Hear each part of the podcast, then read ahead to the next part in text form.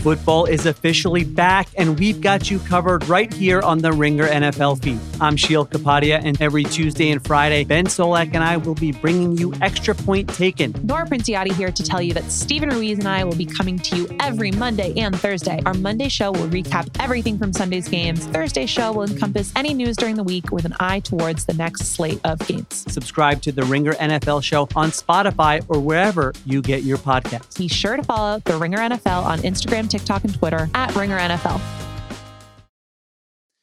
It's New York, New York, presented by FanDuel. Take a shot at betting the NBA with FanDuel, America's number one sports book.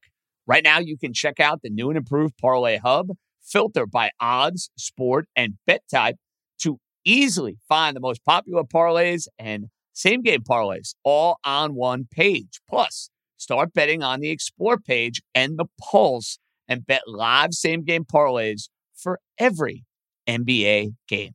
So download the app today and bet with FanDuel, official partner of the NBA. The Ringer is committed to responsible gaming. Please visit rg-help.com to learn more about the resources and helplines available and listen to the end of the episode for additional details. Must be 21 plus and present in select states. Gambling problem? Call 100 Gambler or visit rg-help.com. You could spend the weekend doing the same old whatever, or you could conquer the weekend in the all-new Hyundai Santa Fe.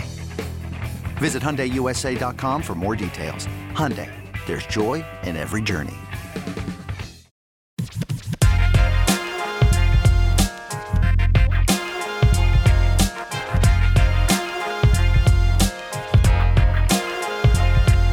Let's roll, baby. Welcome in. It is a Monday edition of New York, New York. Jam packed Monday edition of New York, New York. Here's truly JJ John Jastremski, rocking and rolling right here on the Ringer Podcast Network. What a day it has been. Spent some time with Bruce Beck. Watched the end of Chiefs Bills with Bruce Beck. How fun was that? Do a little TV there, do a little SNY. And then I get to wrap up my loaded Sunday with the ultimate icing on the cake. Our Sunday and a Monday tradition. And our football shows here on Monday are dwindling down by the moment. We only have two more football Sunday and a Monday shows until we hit the hiatus that is February and the cold spell that will come our way until the start of the NCAA tournament, the start of the NBA and the NHL postseason, and then, of course, opening day with the Yankees and the Mets. But we begin, of course, with the divisional round, which was by 10,000 times better than what we saw weekend. You just knew Chiefs hands down the game of the week. It's Allen, Mahomes, Taylor Swift, Western New York. The idea of the Bills having an opportunity to go and slay the beast and slay the and we're getting ready to do Ringer Wise guys. And we're doing our show and having a ton of fun over the course of the last two days. And my buddy and my pal Raheem Palmer, who does East Coast Bias with me, our gambling show on the Ringer Gambling feed, which by the way, if you haven't downloaded, you're making a big mistake. You like picks, you like gambling talk. We do that each and every week. But Raheem on Wise Guys made the analogy that really hits home today after what transpired in the Bills Chiefs game. Patrick Mahomes and Josh Allen, as of right now, until you see otherwise, is Michael Jordan against Patrick Ewing. And when he said it, it made me sick. It made my blood boil because it brought me back to all of these moments of my childhood of Charles Smith and 96 and the Bills, uh, the Bulls doing nothing but win and Ewing losing every moment, every chance he had an opportunity to go and play Michael Jordan. Well, that analogy hit me smack dab right in the face as I am sitting there watching this game. Now, it is a super fun football game for three quarters. It's back and forth. You got scores galore. The Bills are running the ball at will with Cook and Ty Johnson and Josh Allen. The Chiefs look the best they have looked all year offensively. Travis Kelce, maybe because his girlfriend was in the box, I don't know, but it looked like he had found the fountain of youth, gets a couple of touchdowns, and you're like, wow, This game is going to be back and forth in the fourth quarter, and this game is going to come down to basically who has the ball last. That's what you're thinking. But then, as football games play out a certain way, you had a whole lot of wackiness in the fourth quarter. And let's be perfectly clear about something. The Buffalo Bills were given every break and were given every opportunity to go and win this game. Before I even get to the field goal, let's acknowledge this, okay? Andy Reid, brilliant play caller, amazing coach, gets too cute at times. He's running the ball after that dopey fake pump by McDermott at will. Pacheco is like a it's like a man possessed with the way he's running. They go away from him. They go away from Kelce. They run a trick play to Mecole Hardman. You don't need to remind a Jet fan about Mecole Hardman. And he clearly fumbles the ball and loses the ball at the pylon. And it's a touchback. I, I noticed it live. I said it in all my group chats. I said, yeah, that's a fumble. And I'm on Kansas City in the game. I'm rooting like crazy for Kansas City in the game, which is just crazy to believe. But it's a clear fumble. That ball goes the way of the Buffalo Bills. They do nothing with it. They exchange a couple of punts. The defenses finally make a couple of stops. And then, okay, Buffalo has the ball, chance to tie it, take the lead. Allen fumbles the ball. And there's five Kansas City guys around. Kansas City's dumb enough to try to go for a scoop and score in that situation. And a Buffalo lineman is smart enough to go and pick it up. And I'm like, wow. Buffalo gets the touchback after the fake punt. They get this Allen fumble that goes right back to them because of Kansas City playing with their food. If they can't beat this team today, then when are they going to beat the Chiefs? Right after the two minute warning, this is where Josh Allen's got to be taking a task. I don't want to hear that he got hit. I don't want to hear that somebody was open in the end zone. You don't need a touchdown in that situation. You want to milk clock. First downs are great. Make sure Patrick Mahomes doesn't get the football again. He has Stefon Diggs wide open. Warren Sharp, Eli Hershkovich, check their Twitter accounts. Wide open. It's getting seven, eight yards. It's probably getting 10 yards, and it's a first down. He passes that up, throws in the end zone. Third down, doesn't take the safe throw, doesn't put you in maybe fourth and manageable, doesn't put you in closer field goal range, and is trying to be the hero on third down and throws the ball away. They end up settling for a 40 something yard field goal on a freezing cold day, on a day in which there was a whole lot of wind. Now, Tyler Bass, I've never trusted him, but this is not about the field goal kicker. This is about same old Bills. You could tell me same old Dolphins? Yeah, against the Bills? 100% right. My team can't beat the Bills. The Bills are my daddy. But you know what? The Chiefs are the Bills' daddy. They are because they can't beat them when it counts. I don't care about meaningless regular season games. They had this game at home. This was their time. This was a wounded Chief team that had injuries on defense. That's not the same on offense, and they couldn't beat them. So I know there's probably a whole lot of folks in Western New York saying, I got a top notch quarterback from a skill standpoint. Allen is a freak athletically. But at the end of these games, I'm sorry, football IQ, I call it into question because he makes some absolutely hideous, hideous decisions. And he did on that final drive of the game. You get three chances in the fourth quarter, you got to go and win that game. And it's going to be a long winter in Buffalo. And yet again, Patrick Mahomes and the Kansas City Chiefs are playing in the AFC title game. So yeah, that analogy that Raheem Palmer brought to Ringer Wise Guys, Patrick Ewing, Michael Jordan, it's real, it's spectacular, and it's accurate until you see otherwise. Chiefs are unbelievable. You can't kill them. We watched the Chiefs Christmas Day against the Raiders. Slog. Slog of a game. Who had them in the AFC title game at that point in time? Knowing they were going to have to play at least one or maybe two road games. No issue, no problem. Because they got number 15 at quarterback. And as long as they got number 15 at quarterback, they have a chance in any game they play. And that's why I fully expect you're going to have the betting public lining up to go and bet Mahomes and lining up to go and bet the Kansas City Chiefs Sunday in Baltimore against the Ravens. But that is as bad as it gets for Allen. That is as bad as it gets for McDermott. And yeah, if I'm in Buffalo, I'm wondering if I'm ever going to beat that guy.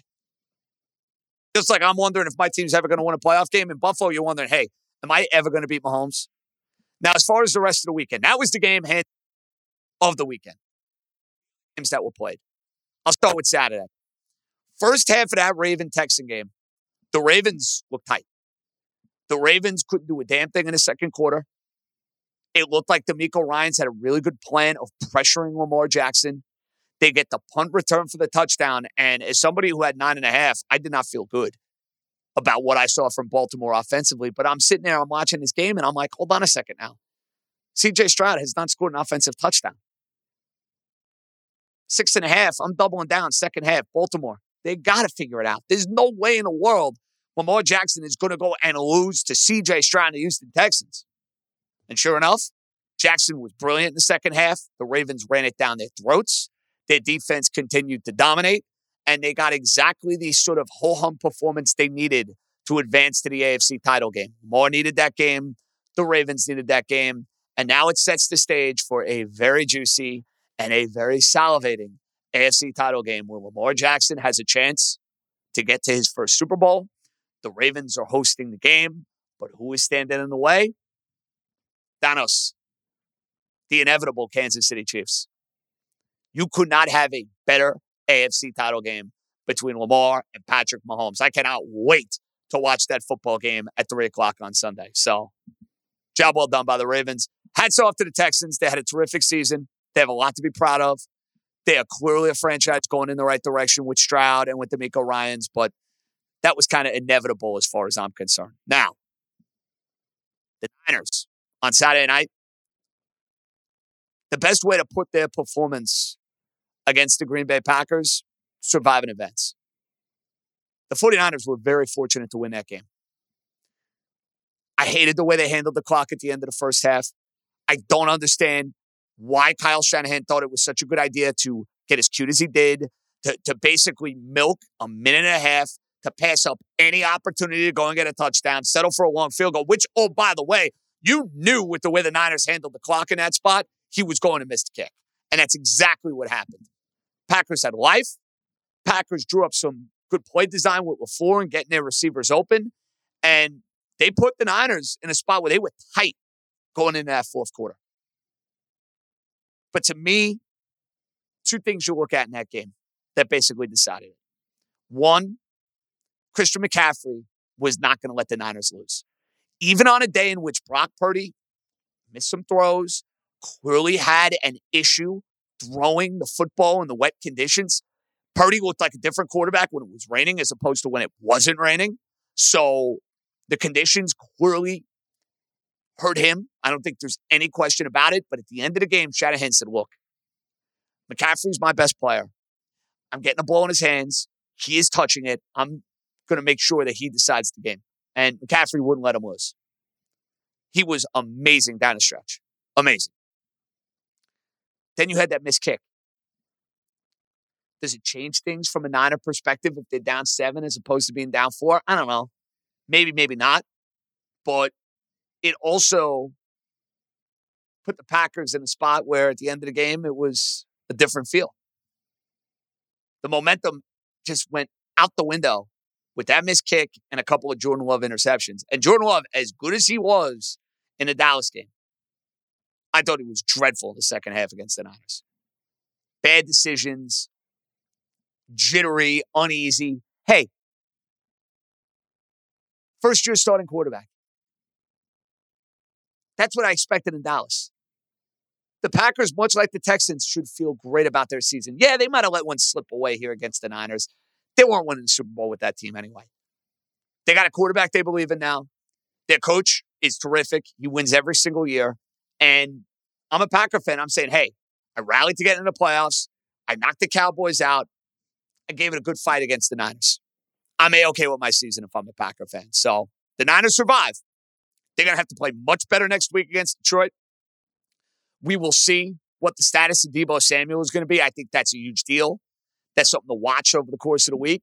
But I also do wonder, and this might be a little bit of a spoiler. And well, uh, you know, I with these games, I don't want to make picks yet. I want them to marinate. I have an idea what I'm going to do. We'll see if the lean changes or if it continues to be the same over the course of the week. But you know, you kind of have a feel and a sense for what you think will be what. I got to see on Samuel, but I do wonder with the Niners if they had this scare in this round and if they're going to be much better for it championship Sunday against the Lions. And first half of that game, they were probably sick to their stomach going into the locker room tied.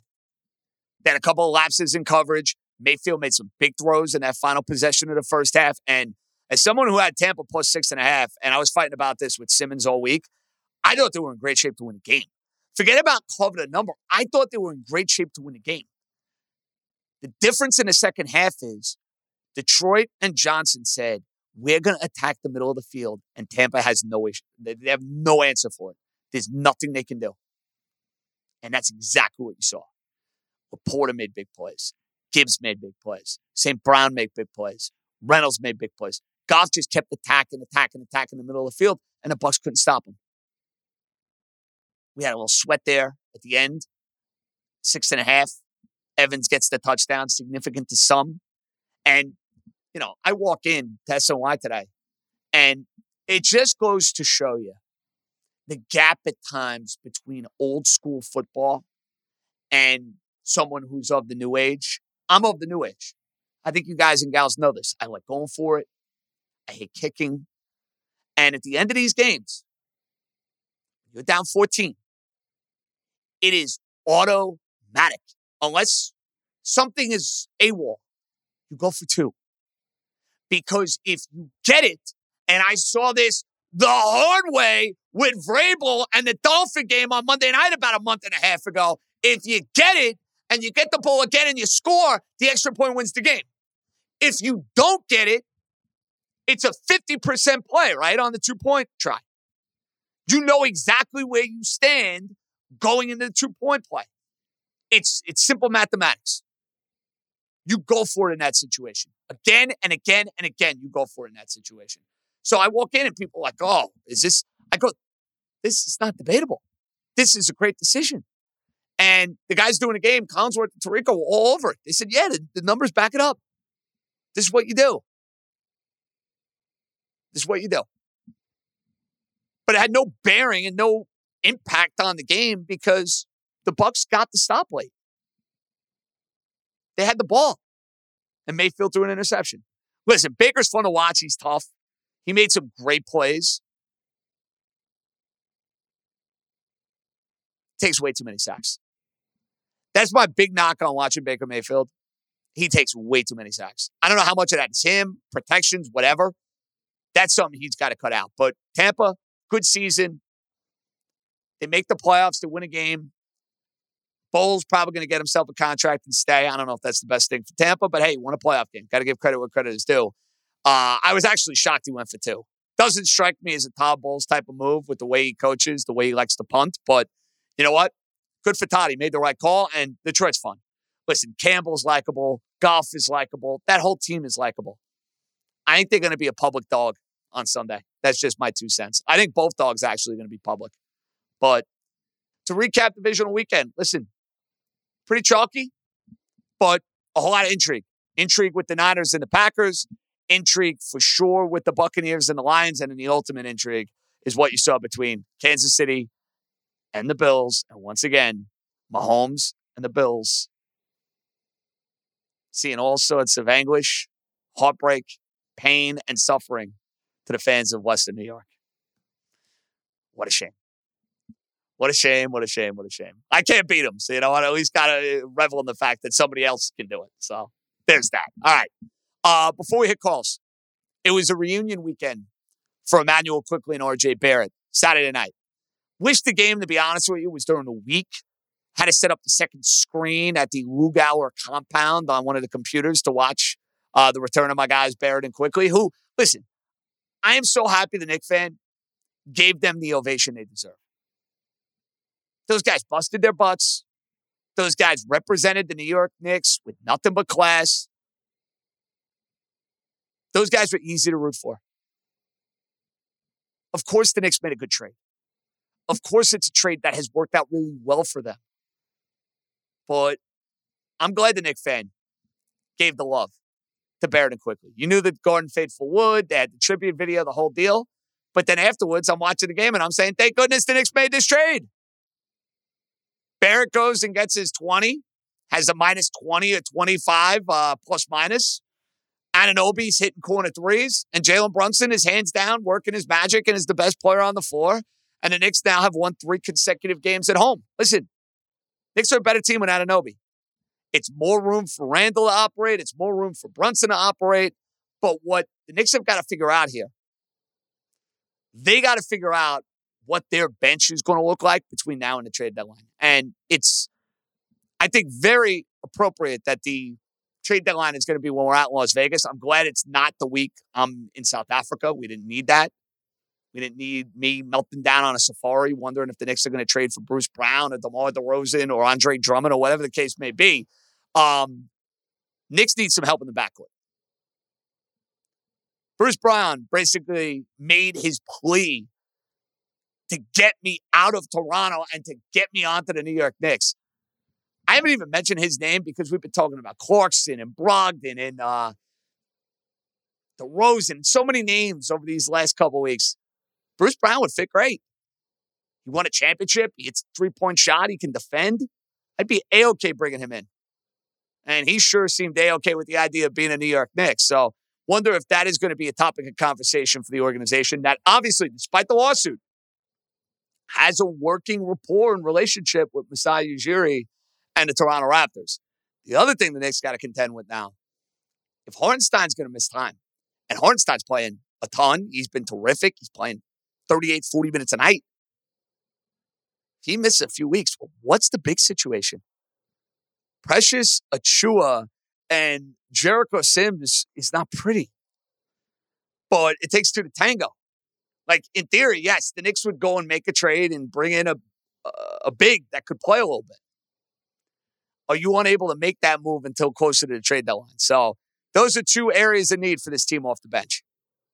A guard, instant offense, that sort of feel, that sort of guy, and a backup big to kind of mend fences without Hartenstein and maybe without Mitchell Robinson. So that's something we'll be watching for in Nickland. They got the Nets coming up on Tuesday. We'll have an SGP.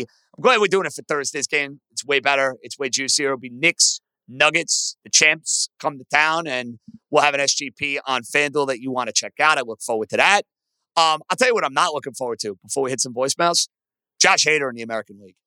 And let me make this clear. The Hader contract, probably year three, four, five, is going to be a disaster. A lot of wear and tear on the left arm.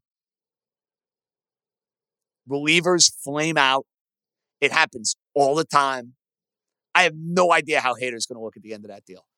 But I know for 2024, it makes the Houston Astros that much more frightening. And the Yankees, speaking of daddy issues, you know, the Bills, they have their daddy in Kansas City. The Yankees have their daddy down in Texas, the Astros. Doesn't matter who's on the Astros over the last seven years, they have owned the Yankees. That's why this idea that people are going to sit there and tell me that the Yankees are better than two teams in Texas is comical until I see otherwise. The Yankees are improved. I, I like their offensive offseason, but they're not as good as the Astros. They're not as good as the Rangers.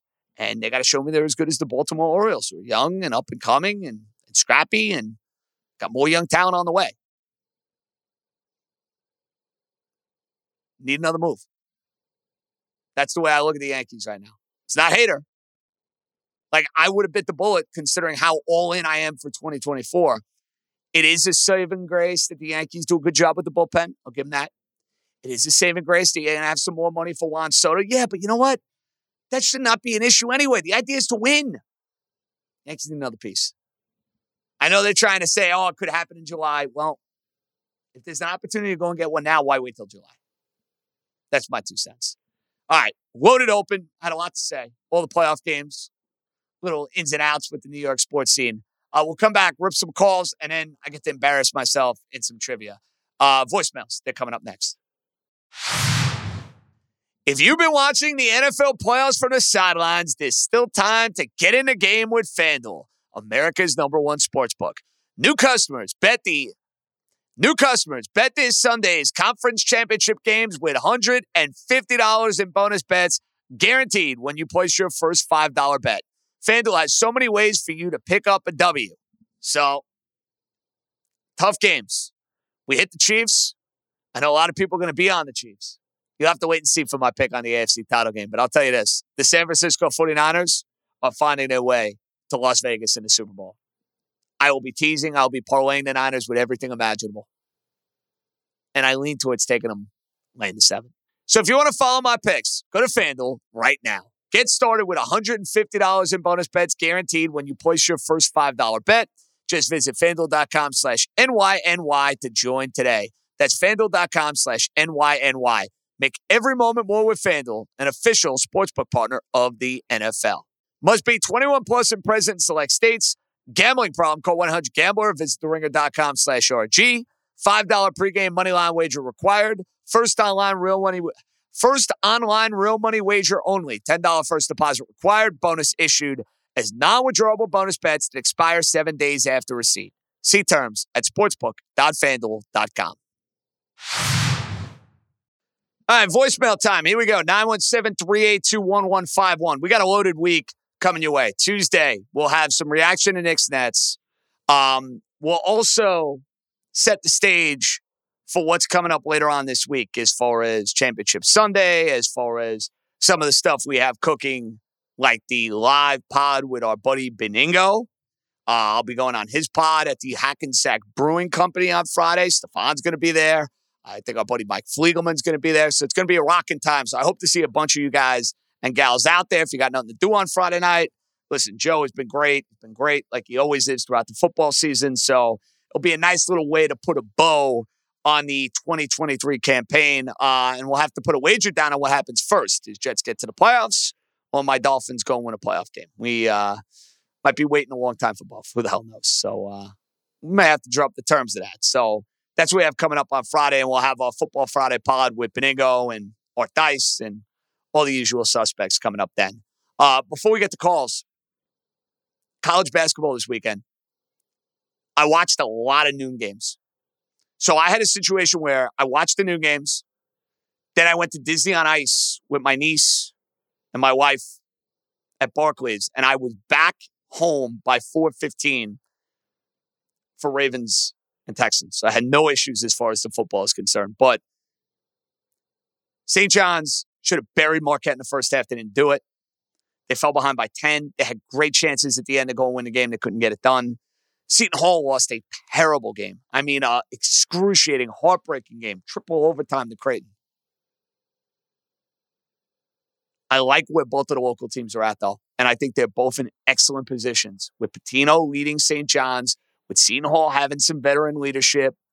Richmond, who's played on some winning teams, going back to his Syracuse days. Holloway's taking a couple of teams into the NCAA tournament. I think we have a great chance to get St. John's and Seton Hall into that field of 68. You know who else I'm hoping can find their way into the field of 68? How about my alma mater, Syracuse?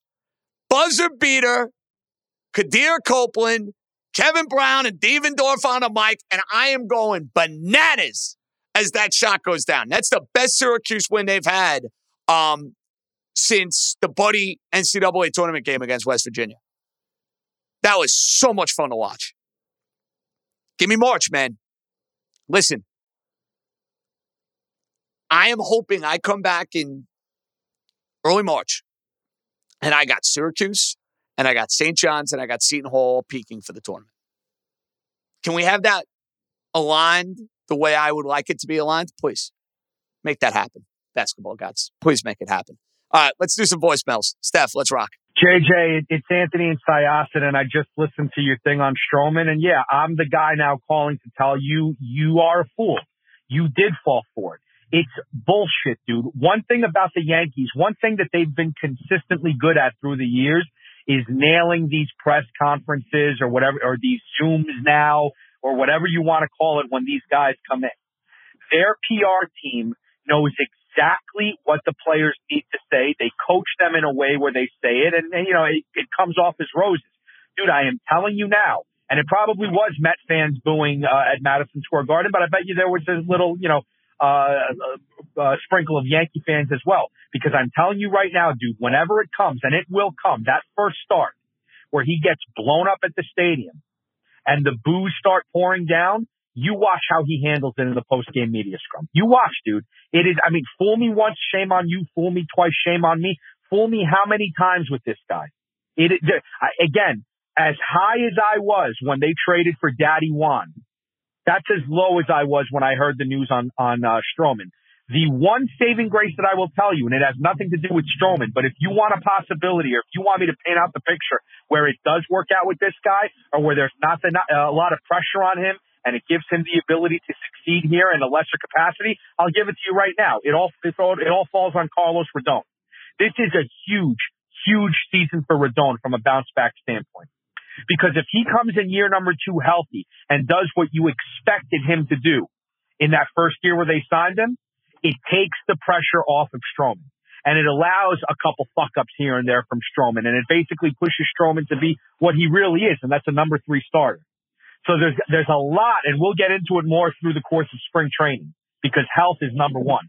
But there's a lot with this Yankee team that is going to ride on the health of Car- and performance of Carlos Rodon this year. And you could put this guy Stroman at the top of the list. But I am telling you, you fell for the press conference bullshit. Shame on you, Disco. You might be right, Syosset. You might be right. But I wanted to give somebody who's going to be on my team now for the next two years an opportunity to go and try and win me over. I may be a sucker. I may be a fool. I think a lot of the arguments you brought to the table are probably valid, fair, and legitimate. But what do you want me to tell you? Mark Stroman's going to be a Yankee for the next two years. I want the guy to maybe win me over. Can I acknowledge that? Can I own that? Yeah, I kind of want him to win me over. Because right now, you're right. I'm not the biggest Marcus Stroman fan in the world. I thought he handled himself well the other day. Whether he was coached up or not is besides the point. Go and back it up on the mound. And I think the point regarding Carlos Rodon is outstanding. To me, he's the biggest X factor of the Yankee season. Hands down.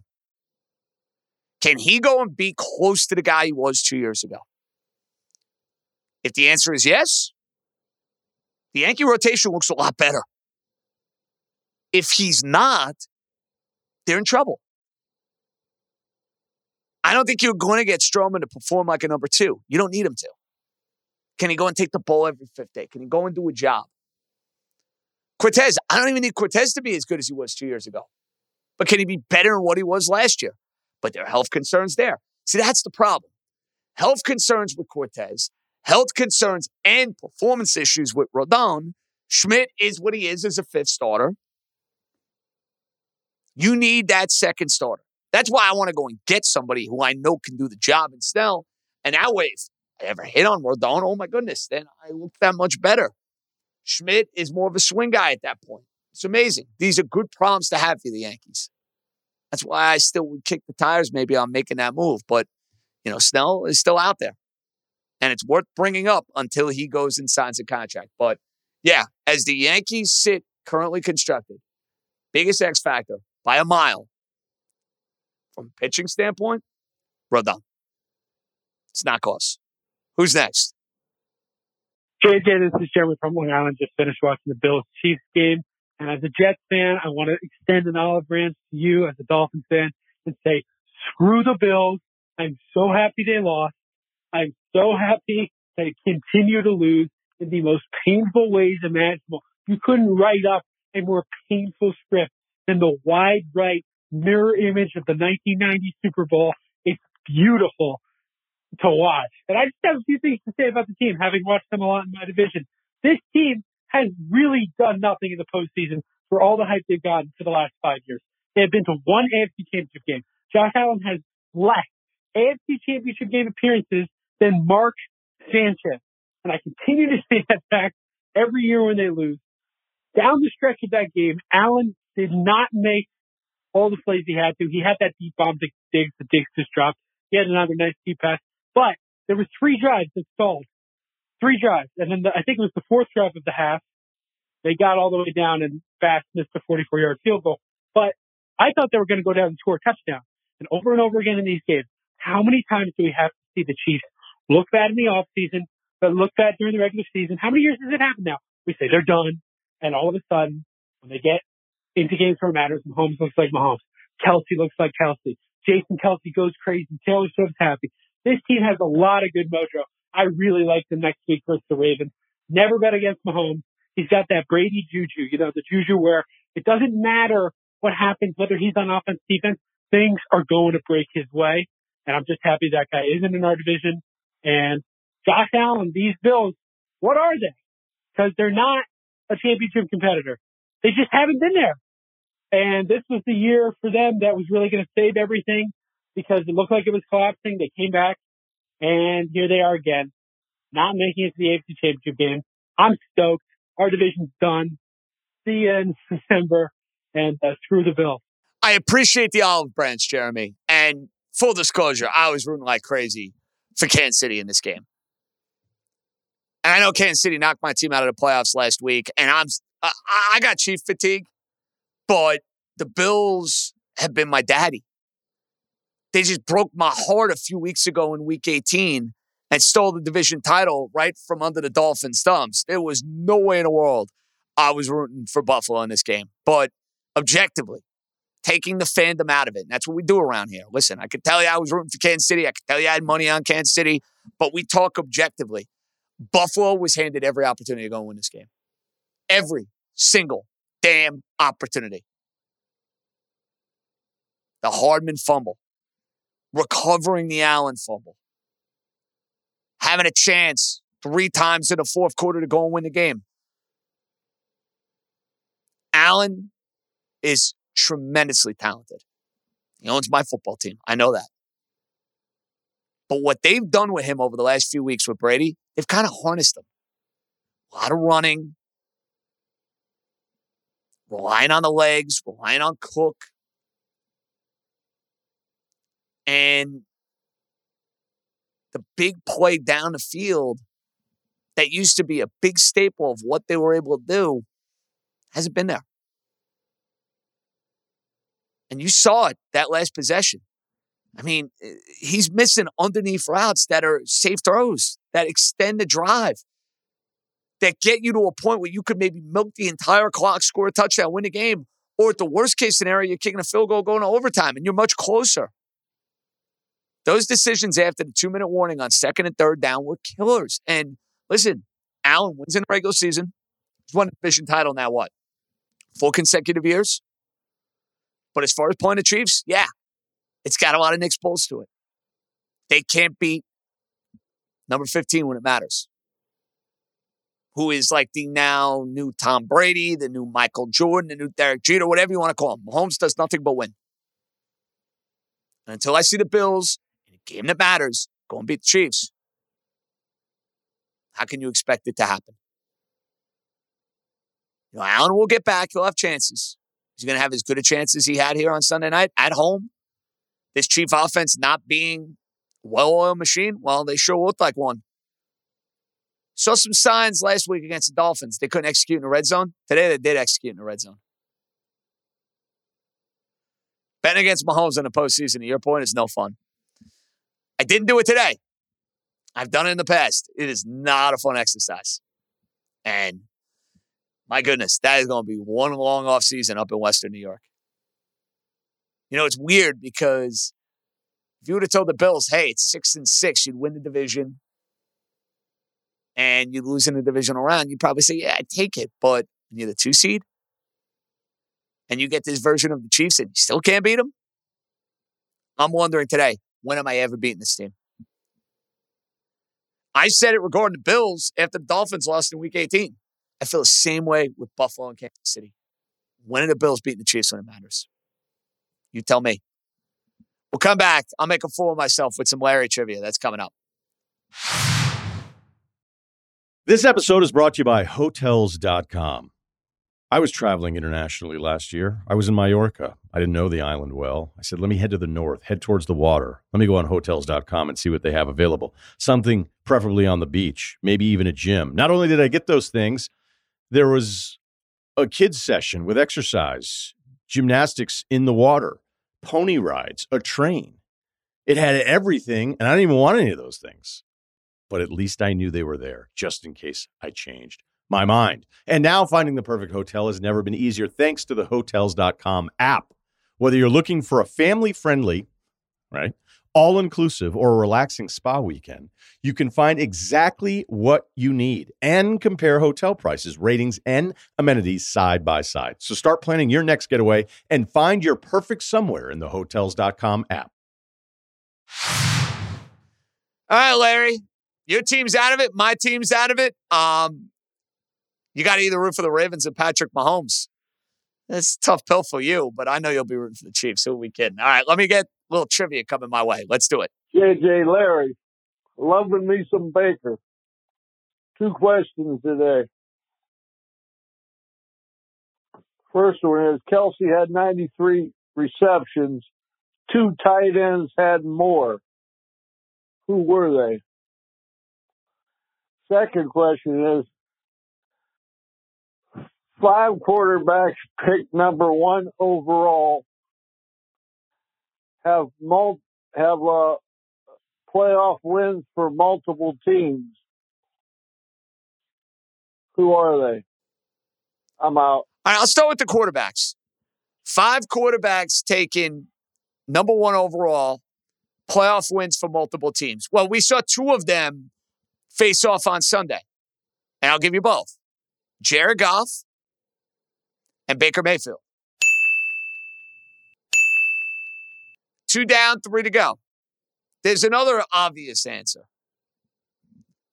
Indianapolis and Denver. Peyton Manning, three down, two to go.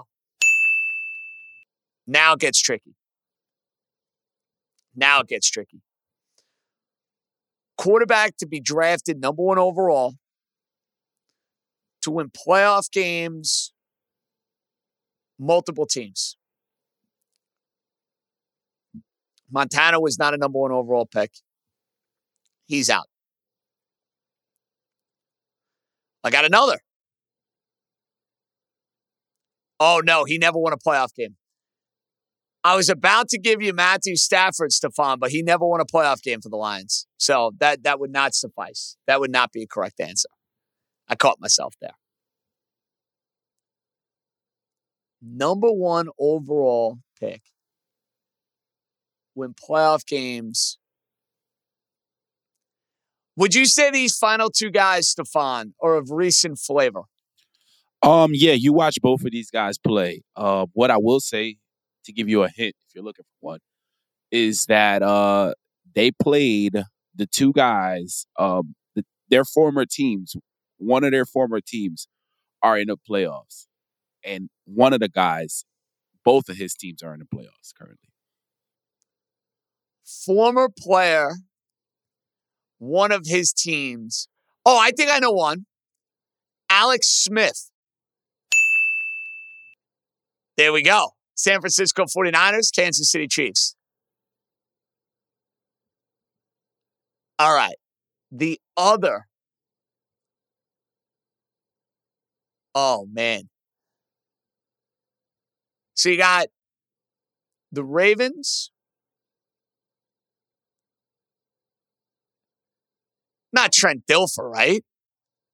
Yeah, I didn't think Trent Dilfer was the number one overall pick. I didn't think so. Number one overall pick. Oh, man.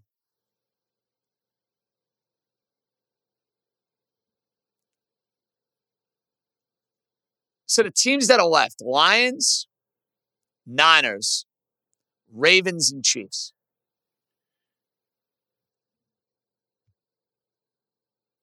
Well, this, this team, one of these teams played today. They were knocked Oh, okay. out. They were knocked out, but they were uh, amongst the playoff teams that played this weekend. So you had Houston, you had Green Bay, you had Buffalo, and you had Tampa Bay.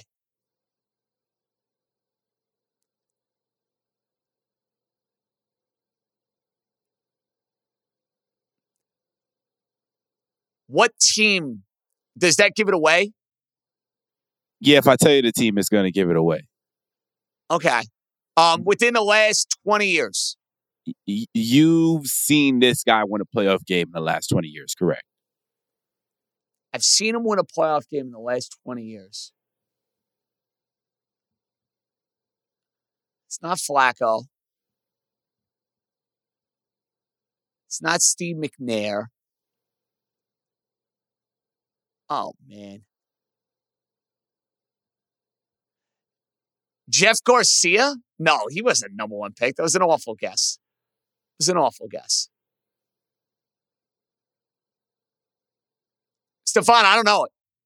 I do not know it. I'm waving a white flag. New York, former New York Jet legend, Vinny Testaverde. Vinny. See, I forgot about the fact that Vinny won a. You forget about the fact that Vinny was number one overall pick, and then you forget about the fact that Vinny won a game, I believe, in Cleveland with the Browns with Belichick.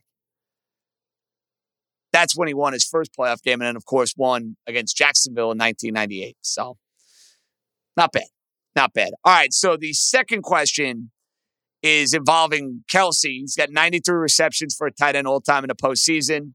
Uh, there are two other guys that are in this category. Well, one is obvious, Stefan. It's uh, Rob Gronkowski. That's one. No, Gronk did not suffice here. I am stunned by that. Though for sure he would have had 93 receptions in the postseason. Now it's tight ends, correct? I'm making sure I heard the question properly. Tight ends. That's correct. Tight ends is correct. And it's not 93. It's not in the postseason. It's in the regular season, Jay. Ew, okay. That changes things a little bit. Um Tony Gates. Tony Wow. Wait here. Oh my goodness. Kellen Winslow Jr. Oh, it's Kellen Winslow, the father. Wow. This is a pathetic performance by me. I felt really good about this. And I felt like I rattled off a bunch of good tight end names and all of them incorrect. Ben Coates of the Patriots. I mean, am I even in the right ballpark? It's very current. These guys are current guys. Like they're new. You're you're thinking too legendary. These guys are new guys. I'll give you that. Okay. They are newish tight ends. LaPorta? Kittle. I mean, what are we doing? All right. I got like two more guesses and I'm waving the white flag because I've been so bad at this question. Jason Witten.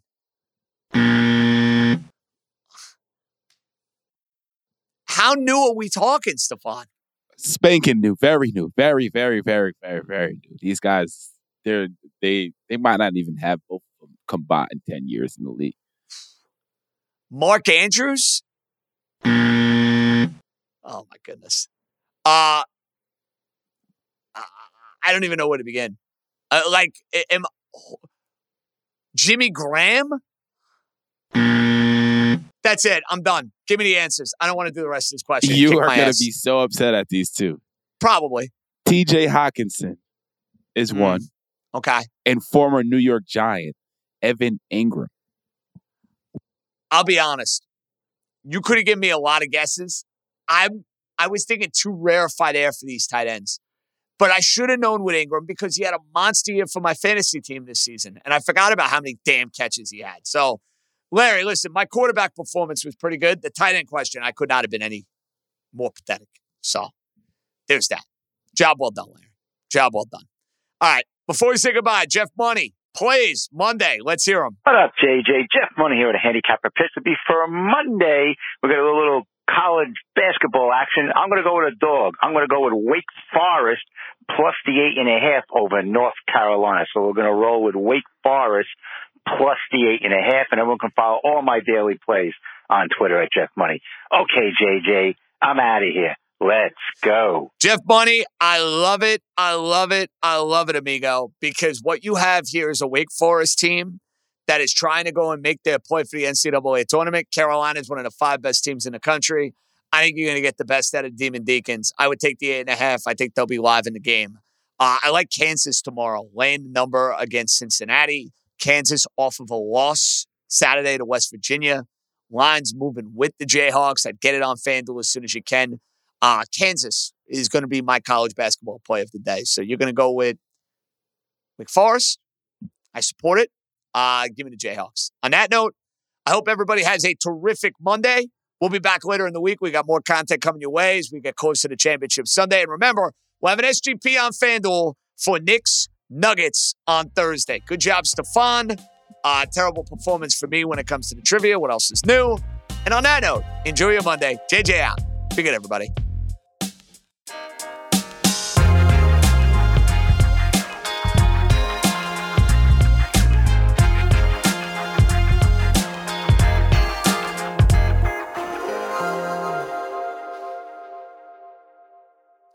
Must be 21 plus in present select states. FanDuel is offering online sports wagering in Kansas under an agreement with Kansas Star Casino LLC. Gambling problem? Call 1-800-GAMBLER or visit FanDuel.com slash RG in Colorado, Iowa, Kentucky, Michigan, New Jersey, Ohio, Pennsylvania, Illinois, Tennessee, Vermont, and Virginia. Call 1-800-NEXT-STEP or text NEXT STEP to 53342 in Arizona, 1-888-789-7777 or Visit ccpg.org slash chat in Connecticut, 100 I'm with it in Indiana, 1-800-522-4700, or visit ksgamblinghelp.com in Kansas, 1-877-770-STOP in Louisiana. Visit mdgamblinghelp.org in Maryland. Visit 1-800-GAMBLER.net in West Virginia, or call 1-800-522-4700 in Wyoming. Hope is here. Visit gamblinghelplinema.org or call 1 800 327 5050 for 24 7 support in Massachusetts, or call 1 877 8 HOPE NY or text HOPE NY in New York.